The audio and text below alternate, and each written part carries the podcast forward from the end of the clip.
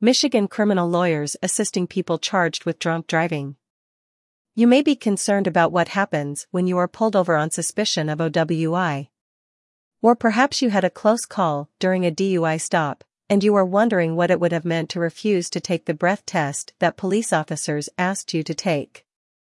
If you are charged with a DUI and concerned about DUI refusal, you should talk to a seasoned attorney about your circumstances right away. Delay may cost you your driver's license for a year. At Michigan Defense Law, our Michigan DUI lawyers may be able to help. DUI refusal in Michigan. When you are pulled over for a suspected DUI, or a traffic violation, stop turns into a DUI stop, you may be asked to take a roadside preliminary breath test. This test can allow the police officer to confirm his suspicions. The results of the breath test are being collected as evidence that the police officer can use to establish probable cause for your arrest. You do not need to agree to take the test, but if you do not, you will be fined for a zero-point civil infraction. It is almost always smart to refuse the preliminary breath test, PBT, about the only time you should take the test is if you are certain that you are under the legal limit. Unfortunately, with body cameras and recording devices everywhere, most police officers no longer have discretion to let someone go who is over the legal limit. Therefore, even though the officer tells you he just wants to be sure you are okay to drive, he really intends to arrest you if you blow above a .08. The roadside preliminary breath test is administered with a portable device. These devices are not always accurate. The test given on the roadside is not admissible in court except in certain situations. There are also administrative rules that are supposed to be followed before administering these tests and often are ignored. For example, the police are supposed to make sure you did not have anything in your mouth for at least 15 minutes before giving you the PBT, we may be able to challenge the use of these test results as evidence to arrest you in some situations. After an arrest, the legal limit for blood alcohol content is 0.08% for people 21 or older. After you are arrested, you may be taken to the station to undergo a more accurate breath test or another chemical test. These tests are either breath or blood tests. If legally arrested, the officer can choose which test to give you. These tests are meant to measure blood alcohol concentration to figure out if you have ingested alcohol and are over the legal limit. A blood test may also be used to determine if you have drugs in your body and might be impaired by the use of a controlled substance. Michigan has an implied consent law. When you get your license from the state, you agree that you have given your consent to a breath test if lawfully arrested for an OWI. The results of the test at the station may be used to establish the charges against you.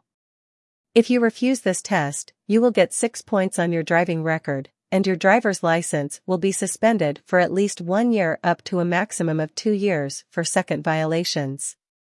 After your license is suspended, you will not be able to drive. If you do and get caught, you can face further criminal charges. Additionally, you may not be able to get a restricted license, even to drive to work. That decision would be up to a circuit court judge and the only relief they can give is a restricted license based upon hardship unless a constitutional violation occurred in imposing the implied consent suspension. The entire process is separate from your drunk driving case and occurs in a different location before an administrative hearing officer at the Secretary of State. From there, if you lose, you may appeal to a circuit court. As a result, you may end up fighting multiple legal battles in three different courts as a result of the OWI and implied consent violation. This can be overwhelming for some people who have never been in trouble and are unfamiliar with the court system. Furthermore, when you refuse to take the breath test, the police almost always get a search warrant from the court to draw your blood forcefully. To get a warrant, the police will need to have probable cause.